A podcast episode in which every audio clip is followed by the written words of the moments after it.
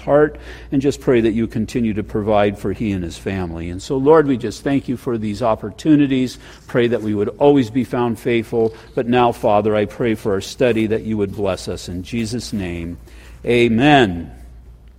What we've been looking at for the last few weeks, even month, we've been looking at man's hands, the ones that the Lord is being delivered into according to what he has said. Now, as we're entering into the crucifixion of Christ, nothing is taking the Lord, nor should it take us by any surprise, or even mankind then, because it has been prophesied and Jesus had even spoken of it. It was his disciples that never really understood, never really got it, and we'll see that exemplified in Peter here tonight. And they were the ones who were taken by surprise, even to the point of despair. But Jesus said in Mark chapter 9, verse 31, The Son of Man is being betrayed into the hands of men, and they will kill him. And after he is killed, he will rise the third day. And so the first study that we saw was Mary in her hands of worship and that holy anointing. Next, we saw Judas as he handed Jesus over in a horrible betrayal. After that, we saw the religious community as they laid hands on the Lord. We saw this last week in a hopeless act. And now, tonight, we'll finish chapter 14 as we see Peter who was hands off in a human failure. Even as he predicted what he would do, we see he failed in what he thought he could do. And, well, we just see the futility of man in the face of all that God wants to do. So, in Mark chapter 14, starting at verse 30, uh, 66, it says, Now as Peter was below in the courtyard, now this is in the midst of the Lord being examined, one of the servant girls of the high priest came, and when she saw saw Peter warming himself, she looked at him and said, You also were, worth, were with Jesus of Nazareth. But he denied it, saying, I neither know nor understand what you are saying. And he went out on the porch, and a rooster crowed. And the servant girl saw him again and began to say to those who stood by, This is one of them. But he denied it again. And a little later, those who stood by said to Peter again, Surely you are one of them, for you are a Galilean, and your speech shows it. Then he began to curse and swear, I do not know this man of whom you speak. A second time the rooster crowed. Then Peter called to mind the word that Jesus had said to him, Before the rooster crows twice, you will deny me three times. And when he thought about it, he wept. He was emotionally destroyed here. Three times in the Bible, many times in the Bible, but three times that I want to point out, we see the ideal man in the ideal situation, and each time we also see the futility of what man is able to do. And probably the biggest one would be Adam. Adam is in paradise. Adam walks with God daily, the Bible says, in the cool of the day.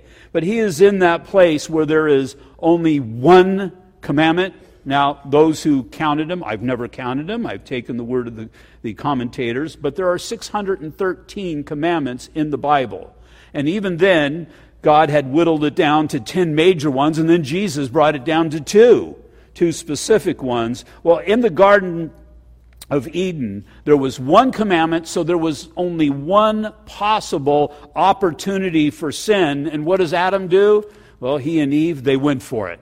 They, they did it. And so we're looking at man probably one of the best examples of man physically and, and even spiritually, and he failed. Now, Jesus wanting to make a point that mankind, you need to be born again. You within yourself have nothing that is desirable in the face of God, and so something radical needs to occur in your life. There needs to be the preaching of the Word of God, and through the power of the Holy Spirit, there needs to be a change that comes about you. And again, time after time, I ask you in this church to consider when was the day that you were born again? If that experience of becoming born again is so radical, is so overwhelming, you should know of the date or at least that time when God caused that to occur. As I've said many times before as well, I don't ask people, Are you a Christian? I ask them, Are you born again? Because that specifically brings it to a time that God worked in their life. Well, the man who was the example was Nicodemus, and Nicodemus was the champion of The Lord knew what was in the heart of men, and it's as if mankind is presenting their champion here. And in Nicodemus, we saw that this man was really religious. He was a Pharisee, and I think he was a Pharisee of pure heart.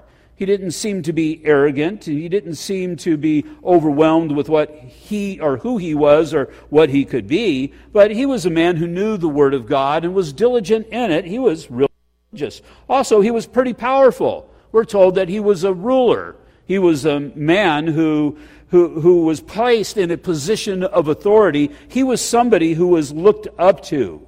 And more than likely, he was exceptionally educated as well because a Jew that had a Greek name, as Nicodemus does, would be somebody that was more than likely raised in the Greek culture, probably had a Greek education. And so he was somebody that was very well respected. But he knew that he failed. He knew that something was wrong. The Spirit more than likely convicted him of sin, righteousness, and judgment. And the Lord told him, as he sought after the Lord, You must be born again. Not, it's not that he was coming to him at night, but he was coming to him in the darkness of his sin. He was seeking out that which was missing. He thought he had, and it seemingly he did have, all the things that the world respects, but nothing that God did. And now we see Peter. Peter, who seemed to be the leader of the twelve, and the one who has spent time under the direct teaching of the Lord, even in an inner circle of Peter, James, and John, not only is he going to fail, but his sense for justice is for self as well, ends up not being the Lord. He's more concerned with his well being than Jesus' well being when it comes time to the confrontation. If Annas, who we saw was the high priest last week, was an example of man's worst, then Peter is an example of man's best, but both fail in the sight of God.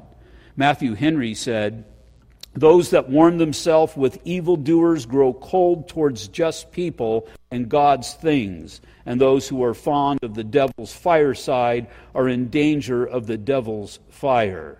And so, Peter, there he is. He's in the courtyard. Now, there are a few commendable things about what Peter is doing. He definitely has a heart for the Lord.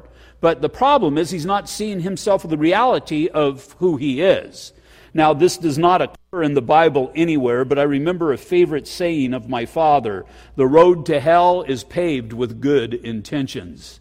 And well, Peter's got very here, but he followed through with what he said he was going to be able to do and, and his protective mindset of the Lord. And so, what we're going to see is Peter, as he's confronted, he's going to fail. But what I see here, at least, though, he followed the Lord. At least he, he followed the Lord. His, his good intentions were towards Jesus Christ. Notice there's nobody else here that we're, we're told about. Peter was about to fail, but he failed in a situation in which none of the other disciples even dared to face. Remember Peter? This man is just so outgoing and, and actually even moving past common sense at times. He was the one when they were on the boat in the midst of that storm when he asked the Lord to call him out. And in faith, he took that step out of the boat. How many of us would be willing to take that step out of the boat? And because he took that step of faith, it was only for a short period of time, but Peter actually walked on the water. The scriptures tell us he walked on the water. Unfortunately, he took his eyes off the Lord, and the storm overwhelmed him, and he started to sink. But he could tell them, they could laugh at him for doing it, but he could say, Yeah, but I walked on the water. Have you ever walked on the water?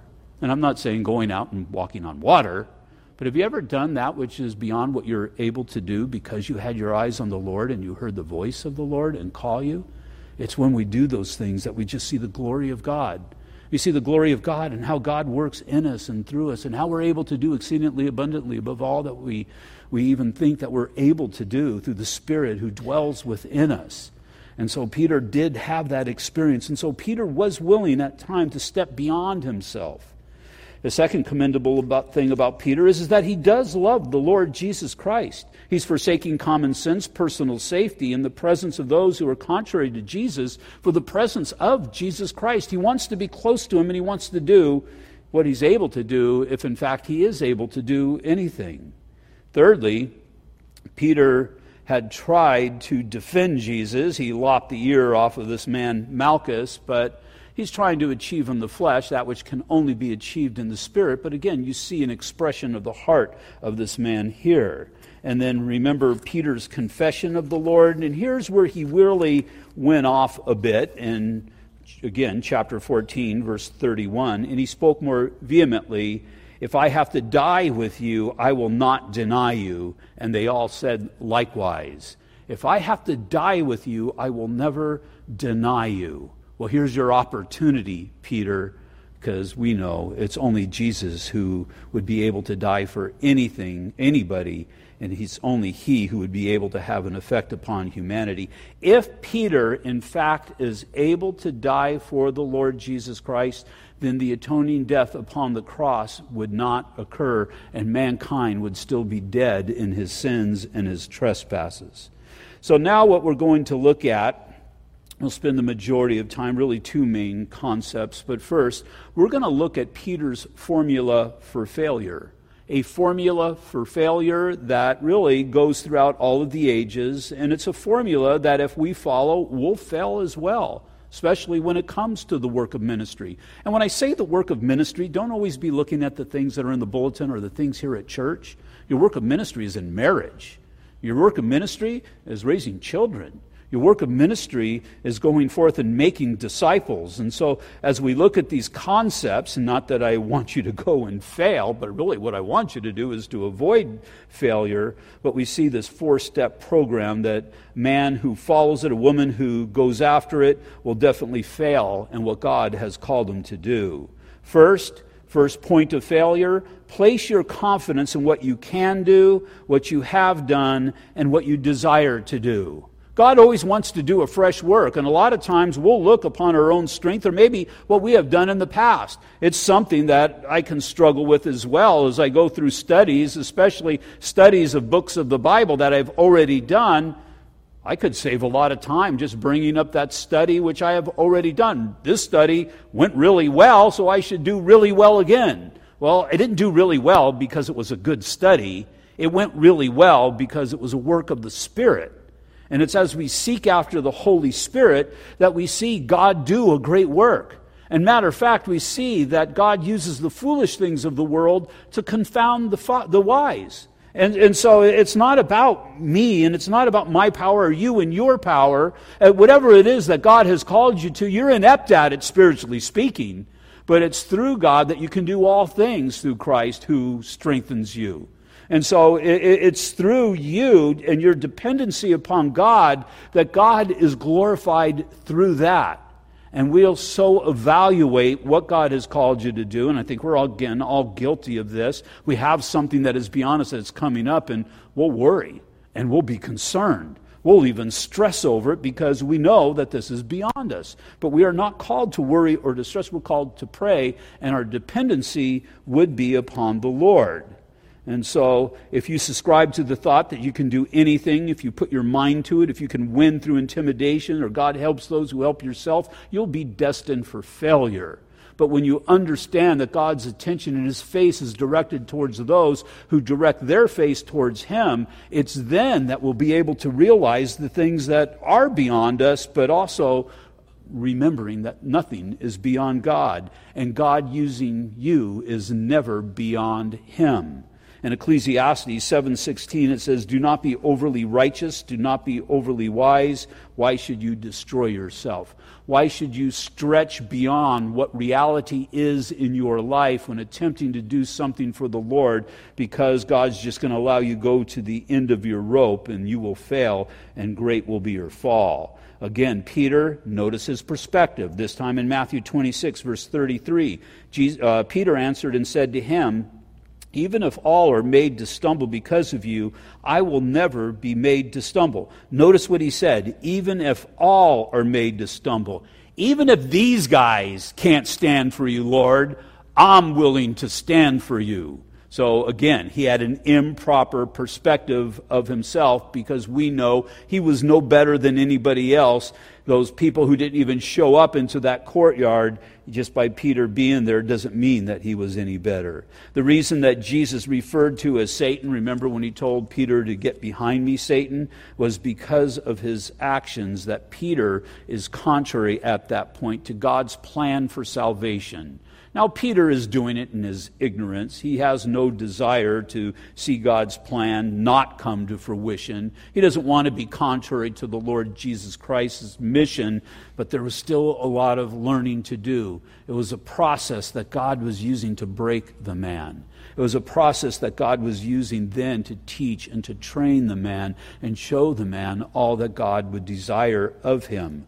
We know that Peter, well, we're studying 1 Peter on Sunday mornings, very rich teachings. Why? Because it's all based upon, that's the foundation of Jesus Christ and through the Spirit without a doubt, but also Peter's failure, but then in turn, because of that failure, then his victories, seeing how God does move, realizing that it's not about a movement of me, it's always about a movement of him. And so here's Peter, his world's being rocked. Jesus Christ, the one who called him, said, Come and, and follow me, and I'll make you fishers of men. He's placed everything, his life, into this man's hands. For three years, he's been following after him, and now he doesn't understand. What? You're going to die? And sometimes I kind of wonder was Peter standing up for the Lord because of his love for him? And I, I believe it was.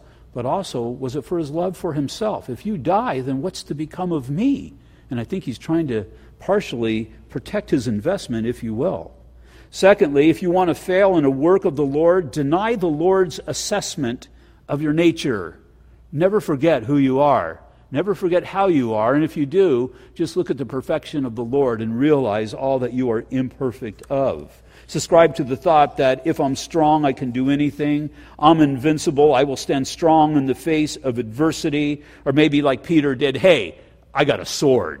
Well, none of that will do any good in accomplishing what God desires. We must have an accurate perspective of who we are and our abilities because that's going to cause us to cast ourselves and our cares at the foot of the Lord Jesus Christ.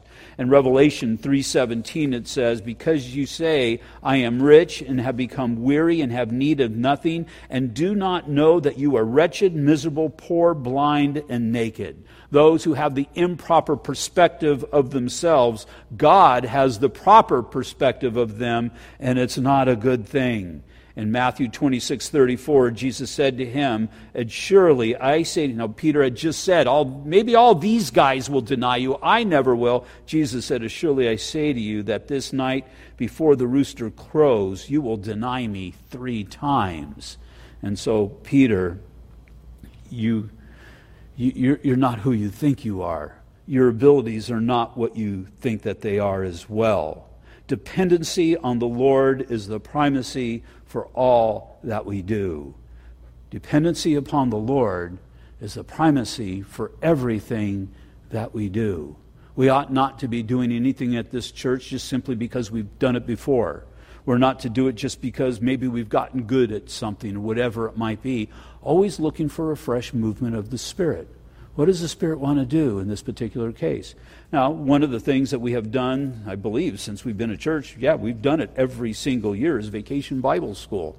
And God blesses every year, and I think we're keeping that in pretty good perspective of what the Lord wants to do and the Lord working through it. And so we've got to keep that, we've got to maintain that. We ought not to do anything other than just continue to preach the word just because we have always done it.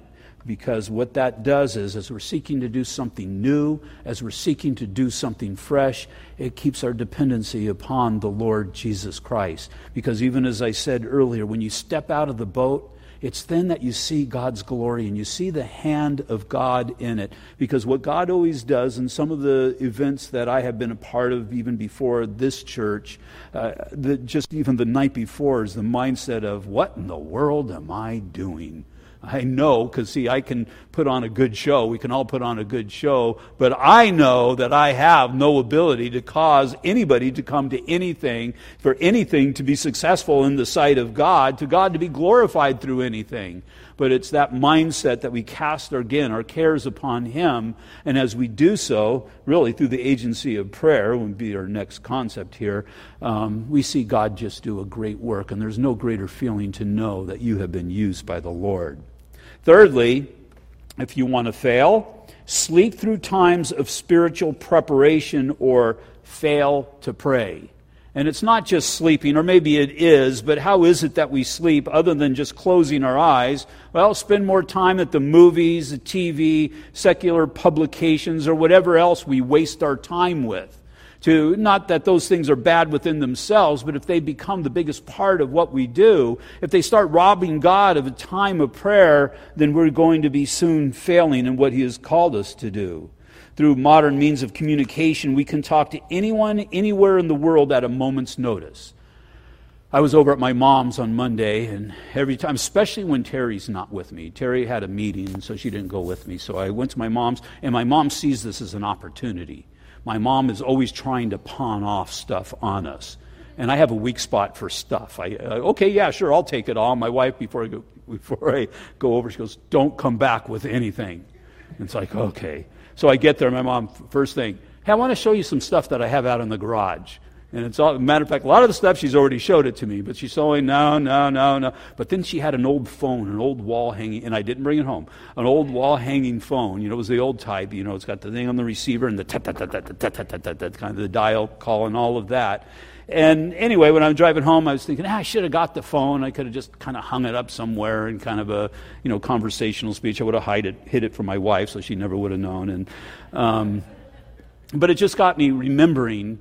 I can remember as a kid when you picked up the phone, you had to make sure the other party wasn't on. We had what was called a party line people today, young people today, won't understand this, but you would have a, a, phone number that was unique to yourself, but when you picked it up, there could be other people, some of your neighbors that were on the line. I don't know how all of that worked. But today we live in a time that, remember long distance calls? I never thought about it. There's really no such thing as long distance calls anymore you know, anybody out of the 909 area code was a toll call, and we don't have to deal with that anymore. Matter of fact, it's an amazing thing. I remember somebody told me in the early 90s, we were talking about cell phones back then, and he says, the person told me, one day everybody's going to have a cell phone, and we're just going to carry it around. That's going to be our primary phone number. I told him, that ain't never going to happen. Well, it's, it's happened it's upon us. Cell phones, texting, messaging, and all of these things, we can instantly get a hold of anybody that we want to. And since we can reach out and touch someone at a moment's notice, we have that privilege with God as well. His ear is always towards his beloved. We have been commanded by the Spirit through the Apostle Paul in 1 Thessalonians to pray without ceasing to continually pray, to have that line of communication open. Another thing I was thinking about, I was talking to somebody else. Remember the modems that you used to have? If you wanted to check your email, you'd have to, you know, do the thing and click on the modem, and that was that big train wreck sound. And finally, you would, after a series, you would get connected and you could check your email. Then you would go off because it was tied in through your phone, and you didn't want to tie up your phone line, and so you would have to constantly be going in and out. And then DSL and the other means came upon the scene, and then you were constantly connected which way is your prayer life gone? Which way has, are, are you modem prayer life? When, when just something arises, then you make that connection? Or are you DSL prayer life, where you're constantly connected to the Lord? And, and again, what does it mean to pray without ceasing? It's not about a formalized pray that you're praying, it's just having that conversation with God and you know that you have his ear it's just to once you develop that conversation with the lord then you start running things through him. Not only are you speaking to him but you'll also develop that ear to hear back from him as well. And it's what it means to truly be directed by the lord. This was one of the rebukes that Jesus gave to Peter before his denial in Luke chapter 22, verses 31 through 32. It says, And the Lord said, Simon, Simon. Notice he didn't say Peter, Peter. He, he's talking to him as who he is in the flesh. And the Lord said, Simon, Simon, indeed Satan has asked for you. Can you imagine that? Hey, Mike, guess what? The devil's asked for you. What did you say, Lord? That'd be a pretty scary thing. Satan has asked for you that he may sift you as wheat. But, and this is a huge word, I have prayed for you that your faith should not fail. Now, his faith is failing here in Mark, but again, it's not about the momentarily lapse of faith in our Christian lives. It's about that which is long term. And there's going to be many times that we fail, and we'll be looking at this at the end of the study, even here tonight. Peter did well, but then Peter failed. But then Peter was restored, and Peter was one who endured to the end. And, and we see this victory of the Apostle Peter. Would it be to God that we would all have that victory within our lives? Yeah, it's going to be littered with failure, but praise God, we serve a God of grace who is faithful to forgive if we in turn are faithful to repent. But I have prayed for you that your faith should not fail. And when, and this is always the best part of this for me, and when you have returned to me, that part of faith that doesn't fail. Because what is he telling? He's telling Peter this horrible thing that Satan is after him, that his faith would not fail. And, I would imagine Peter, as I would be, and I'm sure everybody, we'd be thinking, if Satan's after me, am I going to be able to withstand this? And he says, and when you had returned to me, think that through. That means, and Peter, you're going to fail, but you're also going to come back. Everybody in this room, you're going to fail. You're going to fail in your relationship with Jesus Christ. But he prays for you. He ever lives to make intercession. And when you return to him, strengthen your brethren. Strengthen your brethren? Well, our commission is to go forth and to make disciples. We're to be others orientated.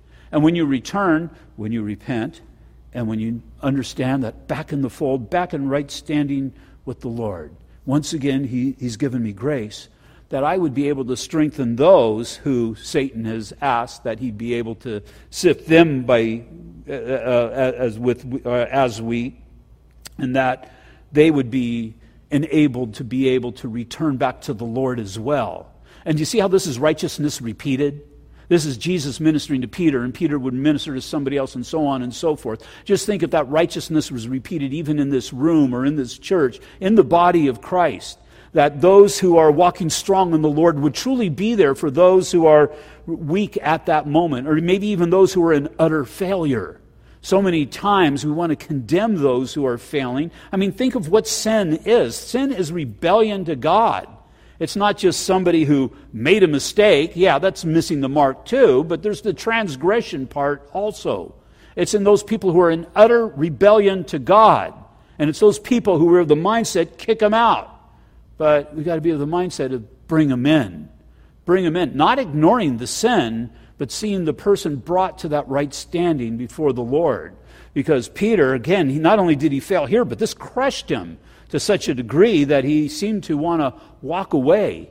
But is in the midst of his walking away, going back to the old life. Again, we'll close with that, but God met him and God restored him.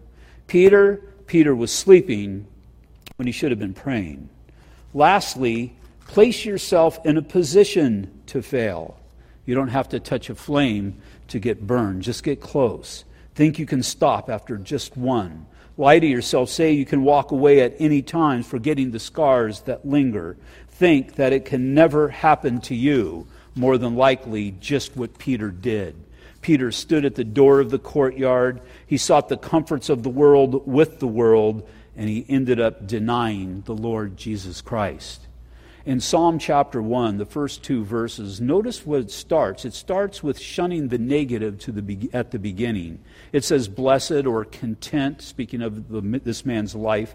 Blessed is the man who walks not in the counsel of the ungodly, nor stands in the path of sinners, nor sits in the seat of the scornful, but his delight is in the law of the Lord, and in his law he meditates day and night to walk in the counsel of the ungodly. Do not conduct your life according to the advice of those who do not know God. Everything we have for godly living is here in the scriptures. It's why we're not to forsake the gathering together of the brethren, because this is where ministry occurs. Not just here from the pulpit to the pew, but out in the fellowship area and so on and so forth. To stand in the path of the sinners is to be counted amongst those who sin openly.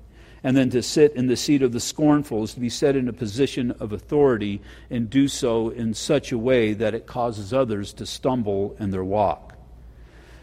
Back in Mark chapter 14, verse 71, then he began to curse and swear, I do not know this man of who you speak. And the idea is, is may God kill me and send me to hell if I am lying you see the degree to which he is now denying the Lord. It's not just, I don't know him, but you see he's desperately trying to defend himself. Now, the main point that I want to make this evening is based upon the biblical reality of our how our usefulness is tied to our brokenness. How our usefulness is tied to our brokenness. God is in the process of making Peter somebody is useful in his hand. But before he can make him useful, he must break the man. And I want to look at a couple of things here as we get ready to close. Verses 67 and 69, we see the same Greek word here, the Greek word adusa. It says in verse 67 And when she saw Peter warming himself, she looked at him and said, Are you also with Jesus of Nazareth? And looked down at verse 69. And the servant girl saw him again, looked at him and saw him the same words. The idea is, is that she looked at him for the purpose of understanding who is this man, to, to learn who he is and to understand who he is. Because she has an inkling, more than likely, well, we did see because of his speech, he's from up north. That betrays him. Remember, they're in Judah at this time, they're in Jerusalem at this time. And here's a man who's dressed different. Here's a man who's different than us, just like those guys who used to follow this Messiah around. And so she's looking at him in order, well, for the purpose of understanding who he is. And so this is for the purpose of doing him harm. And we'll, we'll, do this. We'll look at people for the purpose of doing them harm, for the purpose of rejection or whatever it might be, seeing if they live up to who we think they should be or the people we fellowship should be. But also see this contrast, and you have to, we're not going to turn there, but we have to look at Luke's account of this event, Luke 22, verses 61 through 62. So we just saw that this young servant girl, this young girl, I mean, Peter's a fisherman. I don't know how big he was, but he had to be pretty tough guy to make a living out on the sea. This is a little servant girl, and he couldn't stand against her. And she looked at him, and he folded as she did. But just think later on, it says, And the Lord turned and looked at Peter. Peter.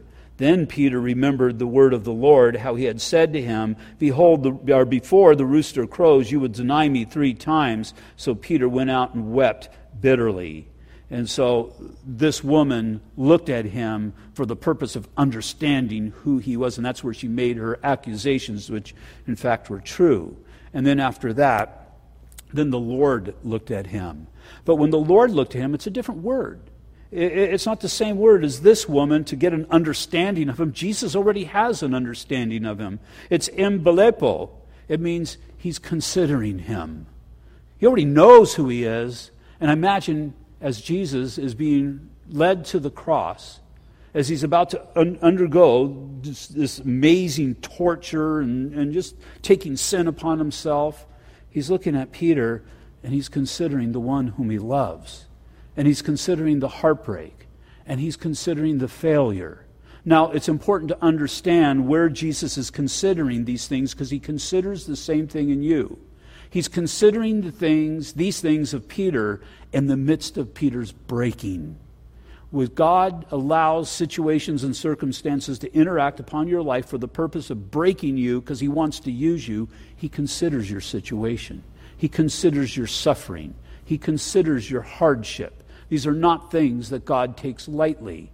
We're told in the book of Hebrews as Jesus ascended to heaven and he sat at the right hand of the Father. But remember when Stephen was stoned in the book of Acts? What does it say? I see the Lord standing. And the idea is, as, um, Stephen is going through this and he's entering, about to enter into the kingdom of heaven, the Lord rises up for the purpose of receiving him. Now, the purpose of the Lord seated at the right hand of the Father is the work's done. But the only other job that Jesus has until he comes back is the receiving of the saints unto himself. And so he looks at the apostle Peter and he considers his hardship. He's not going to leave Peter. Peter is not left to his own devices. Peter's not being punished here. Peter's being changed here. Peter's being prepared here. God's not punishing you, God's changing you. And he uses those hard and deep things to change you. We'll think, oh, I'm sinning, I'm going through this punishment. You're going to heaven. God is always the greater judge. God judges us even better than we can judge ourselves. And now He has chosen to judge us just as if we have never sinned, based upon this, uh, the blood of the Lord Jesus Christ. And so, because the Lord looked at Peter and saw his brokenness, later on, he would go and look for Peter. Now, go ahead and turn over to John, John chapter 21. John chapter 21. I'm going to look at verses 1 through 3 first, because here's Peter, and his mind, it's over. I messed up. How many times have you thought, it's over? I messed up. How could I possibly be a child of God? How could I possibly be a disciple of Jesus? Peter, how could I possibly be a, a, an apostle of Christ? I have failed. It says, After these things, Jesus showed himself again to the disciples at the Sea of Tiberias, and in this way he showed himself. Simon Peter, Thomas called the twin, Nathanael of Cana in Galilee, Cana in Galilee, the sons of Zebedee, and the two others of his disciples were together. Simon Peter said to them, I'm going fishing. Then they said to him, We're going with you. They went out and immediately got into the boat, and that night, and they caught nothing. Of course, they caught nothing. They never caught anything. These guys were the worst fishermen in the world. But it was only when Jesus directed them that we ever see them catch anything. And the idea is just simply the futility of that which they're doing, which is not what God had called them to do. Jesus was not allowing this hardship to enter into Peter's life for the purpose of making him a fisherman again. God doesn't bring difficulty in your life that you would walk away, you would go back to who you were or what you were doing before, but that you would be able to thrive in all that God has called you to do. And so, skipping down to verse 15, Peter realizes it's the Lord, and now he has jumped in the water, because again, Peter just never did anything halfway, and he swam to Christ. And now they're sitting at the seashore. It says, So when they had eaten breakfast, Jesus said to Simon Peter, Now, it's time for the lesson here. And, and, this is, you know, the events that we were talking about. This is where it has brought Peter. It has brought Peter to an accurate picture of who he is. And we see this in the questions and the answers that are given here. And when they had eaten breakfast, Jesus said to Simon Peter, and again, he's calling him Simon, son of Jonah. He's speaking to him in his humanity. Simon, son of Jonah, do you agape me more than these? Do you love me? Do you sacrificially love me? Do you love me based upon how I love you more than these? Well, remember what he said before even if all of these would forsake you, I never will. He was saying, I love you, Lord, more than these. And now there's been theologians who are a lot smarter than I am who said, no, this was the fish, and so on and so forth. But I, bet, I imagine the lesson is where the Lord has it.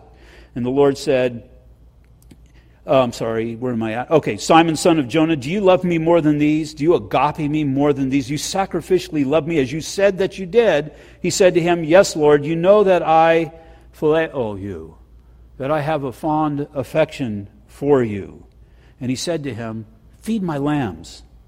Then he said again, a second time, Simon, son of Jonah, do you agape me? Do you sacrificially love me? And he said to him, Yes, Lord, you know that I phileo oh, you and he said to him, Tend my sheep. And the idea here is, as Jesus is saying, Do you love me to the same degree that I love you? And Peter is saying, You know, Lord, that I'm only able to phileo you. That's the best I got. That's the best that I can offer you. And in essence, what Jesus is saying, that's okay. I'll use people like that because you have a proper perspective of who you are. And you also have a proper perspective of who I am. Verse 17 Then he said to him a third time, Simon, son of Jonah, do you, now this time he doesn't say agape, he says phileo me. Peter was grieved because he said to him the third time, Do you love me? And he said to him, Lord, you know all things. You know that I phileo you. And Jesus said to him, Feed my sheep. Most surely I say to you, when you were younger, you girded yourself and walked where you wish, but when you are old, you will stretch out your hands, and another will gird you and carry you where you do not wish. This he spoke, signifying by what death he would glorify God. When he had spoken this, he said to him, Follow me. And then down in verse 22, Jesus said to him, If I will that he remain, speaking of the Apostle John, till I come, what is that to you? You follow me. Jesus' first recorded words are in John chapter 1, and one of the first things he says is, Follow me. And now, what we have here at the end of the chapter of the Gospel of John, his last recorded words are once again, Follow me. And really, what John included in between chapter 1 and chapter 21 is how to follow the Lord. These are the lessons that are given for the purpose of us the purpose of us following Christ, walking or living our lives in the manner that Jesus did, that we would follow hard after him, that we would be used by him and glorify him in all that we do. Now, I'll close with this last verse. These are Peter's last words that we have in the Bible in 2 Peter chapter 3 verses 17 through 18. He's basically telling us, learn the lesson that I had to learn the hard way you, therefore, beloved, since you know beforehand, beware lest you also fall from your own steadfastness. He could say that because he fell from his own, not God's, but his own steadfastness. He's given us a warning don't do what I did. Beware lest you also fall from your own steadfastness, being led away with the error of the wicked. But grow, and then he's saying this is important because I've experienced this. This is what the important part is grow in the grace and the knowledge of our Lord and Savior Jesus Christ. To him be the glory both now and forever. Amen. So Peter fell from his own steadfastness, but he in the midst of it, he was met by the grace of God. Don't try to stand in your own what you're able to accomplish, but submit yourself to the grace of God. Because anytime we try to accomplish anything apart from God, it's sin. We must, we must stay under the glory of God, that place where we're met by the grace of God, so that we'd be able to glorify God, just as, well, Peter did even in his imperfection. Father, we just thank you for this time in your word, especially this picture, Lord, of this imperfect man whom we should all be able to relate to. This man who so wanted to please you, but the problem was he attempted to do it in the flesh. But God, you and the Spirit met him in a very real and practical way. And as you did, you altered his life. Not only did you alter his lives, but you altered the lives of so many more. And so, Father, I pray that you would look upon us Look upon us in our weakness. Look upon us in our failures. Look upon us, Father, in just all of our humanness and be gracious to us. And as you are, Father, just enable us to follow you and to achieve the work that you have called us to do, we pray. In Jesus' name, amen. Will you all stand, please? Just one last announcement, um, a reminder. Sal, I'm sure, brought it up in the announcement, but we are taking sign-ups for both the couples uh, dinner that we are having for Valentine's. I believe it's on the 16th. This is Saturday uh, Saturday. Um, also, if you're unable to attend, we'd appreciate it if you'd be able to serve. We need servants that night as well. There's a sign up sheet. If you want to sign up for the couples dinner, you sign up at the information booth. If you want to sign up and serve, the information, or at least the sheet, is at the sign up table. Other than that, God bless you guys. Have a great week.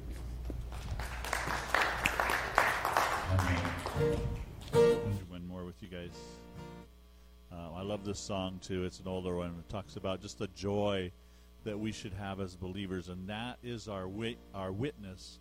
You know, um, just the fact that Jesus is seen in us in our lives and in the things we do. May our homes be filled with dancing. May our streets be filled with joy. Get maybe one of these right here. There we go.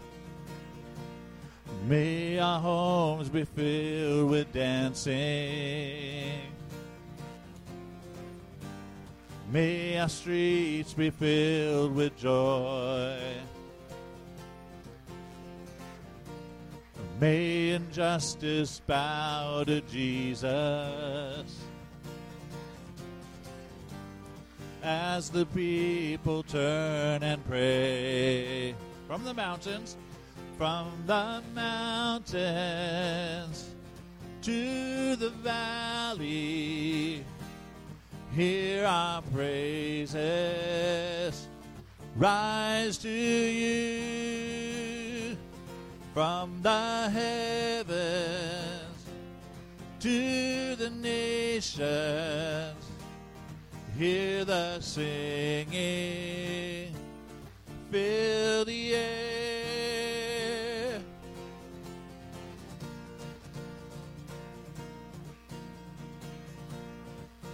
Light shine in the darkness. May a light shine in the darkness. As we walk before the cross. May your glory fill the whole earth.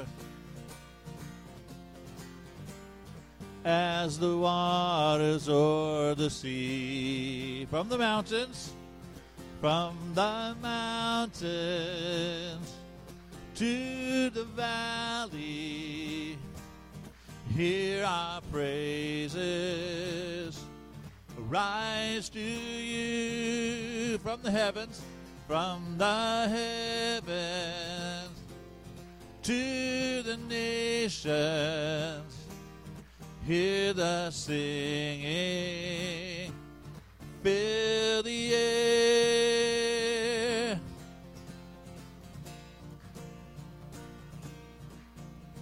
Sing together, hallelujah. Hallelujah.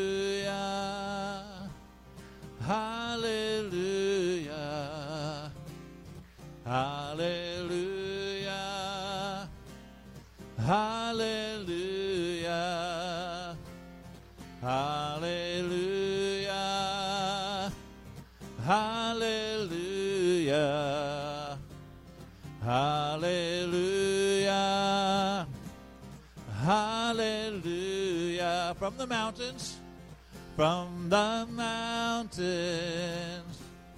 to the valley, hear our praises. Rise to you from the heavens, from the heavens to the nations. Hear the singing,